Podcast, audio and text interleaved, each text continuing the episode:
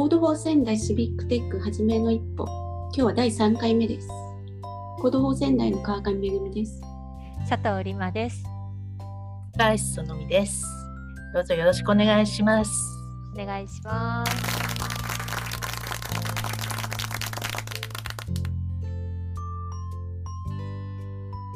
それでは、えー、と前回、そのみさんが担当した時に最後、ひらめきアイデア、社会を変えるっていう話をされてたので、私もなんか面白いひらめきアイデアで、こう市民を巻き込んで変えてる事例がないかなと思ってちょっと考えてみました。で、マンホール聖戦っていうゲームイベントって聞いたことありますか？聖戦っていうのは聖なる戦で。大丈夫ですか？はい。ああの正直初めて聞いたんですけどすごいなんかもうタイトルがタイトルからして攻めてますそうですね。たまたま私もあの出身地の隣の市でちょうど今マンホール先生 in 三島市っていうのをやってるんで知ったんですけど、まあ、どんなイベントかっていうとあのマンホールの写真を撮って GPS 情報をつけて投稿するっていうイベントで、まあ、それでどんなことが解決できるかっていうと、まあ、全国にマンホールって1500万機あって、まあそのうち1500万。300そうなんです。で、300万以上が30年以上更新されてなくて古いっていうところで、ただ老朽化してるマンホールをどうやって見つけたらいいかっていうのを、うんまあ、市が一つ一つチェックするのも大変なんで、まあ、このイベントをあのマンホールを作ってる会社さんとかが運営してやってるそうです。でこれってなんか結構気軽に写真撮るだけなんで参加しやすいし壊れたものを見つけられるんで面白いなと思ったんですけどマンホールってあの地域によったりしてデザインとかものすごい凝ってたりしますよね。そうですねだから見てるだけでも結構楽しかったりするなと思いました。なるほどこうね人手がかかるところを市民を巻き込んでやっちゃおうということですよね。うん、そうですね。なんか他にこう身近で壊れてて気になったりすることってあります？私例えばガードレールがへこんでたりとかあーある気になったりす。る。リマさんとかなんかあります？いや壊れてて？壊壊れれて。てとかなんかこれ直した方がいいなななんとかした方がいいなみたいな。あーでもガードレールは本当思いますよね。うん、なんか歩いててきっと怖いですもんね。そこなんか車がぶつかったのかなとか。私はすみませんいいですか？あの道路のやっぱりへこみ？あの特に穴みたいな？車道はいいと思うんですけど横断歩道や歩道について、で対するとあのベビーカーだとかあと車椅子の方っていうのが本当に大変なのでそれはやっぱりそういうのを見るとこれなんとかなんないのかなってあのね本当にバリアフリーじゃ 街中バリアフリーにできたらいいのになって、まあ、それとても大変なことなのかもしれないんですけどなんかそのことは思いますね。でもそういうの気づいたら多分どっかに連絡するようななんかあるんですよね。受ける窓口みたいなそうですね。なんかそういうところにつながるなんか仕組みみたいなのをなんかどっかの自治体が作ったっていうのを聞いたことあるんですけど。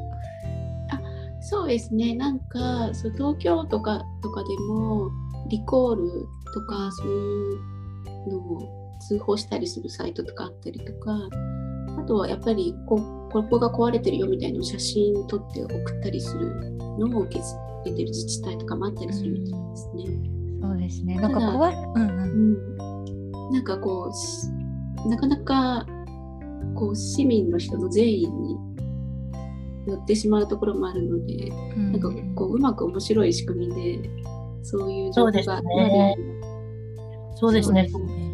なんかそのあたり、マンホール聖戦はゲーム要素を入れたとこがすごいなぁと。いや、うん本当そう。確かになんか、あの、最近、なんだろう、植え込みあれ、うん。どこの管轄になるかわかんないけど、あの、こう、道路の、えっと、木があるじゃないですか。あの枝とかが結構伸びて、なんか歩道の方に邪魔してたりとかするのって多分位置によって子供とか引っかかっちゃったりとか確かに。危ないですよね。ね。うんなんかそういうそういう身近な課題でいいんですよね。きっとシビックテックで考えていく、なんか解決を直接目指すっていうよりもそのこういうとこ困るよねみたいにまさにこういう話みたいなのができる場があるといいですよね。うん、そうですね。だからなんか課題もすごいなんかちゃんとした社会課題じゃないといけないんじゃないかみたいな、うん、なんか行政課題っていうとちょっと身構えちゃったりするんですけど、うん、なんかまあ詰めて言うと、ね、私たちが普通に暮らしててちょっと気になることとかもたくさん起こると課題なんでそういうことでいいのかなと。そうですね本当にそうですね。まあシビックテックの活動ってこう課題をどんな課題があるかっていうのと、まあ、どうやって解決するかっていうのと、まあ、解決してもらうためにどうやって人を巻き込むかみたいなところで、うん、まあ、これからのテーマとして最初に Code for 仙台立ち上がった時にこう保育園マップの時にどんな保育園の課題がありますかって間のやつを見た時にすごいいっぱい課題が出てすごいなと思ったんですけど。ねやっぱりみんな心の中ではいろんなことを日々感じてるんだなっていうのが分かってなんか課題についてこれから話していくのもいいかなと思います。えいいですね。なんかリクエストとかあったら送ってほしいですよね。なんかこういうの困ってますみたいな。ね、うん、ねなんかそれオフィシャルサイトからともらってもいいんですよねなんフォー。フォームで問い合わせフォームとかでもらっても大丈夫ですよね。うちの Code for 仙台の。ですね。あとはまあ逆にその課題をちょっとこう公開してこんな解決策あるかもみたいな投稿を受け付けてもいいかもしれないですね。うんうん、そうですね。そっか課題をリスト化してオープンにしちゃえばいいんですね。うん、うん、確かにそうですね。まあ、そうそうやって可視化してこうみんなが見える状態にしてアイデアをつなったり課題を募ったりっていうのが、こうシビックテックの良さなのかなってちょっと思って。本当そうですね。そろそろ今日の時間もう近づいてきたのでこんな感じで、はい、ゆるく次も考えていけたらなと思います。はい。そうじゃあ今日は視聴いただいてありがとうございました。ありがとうございました。ありがとうございました。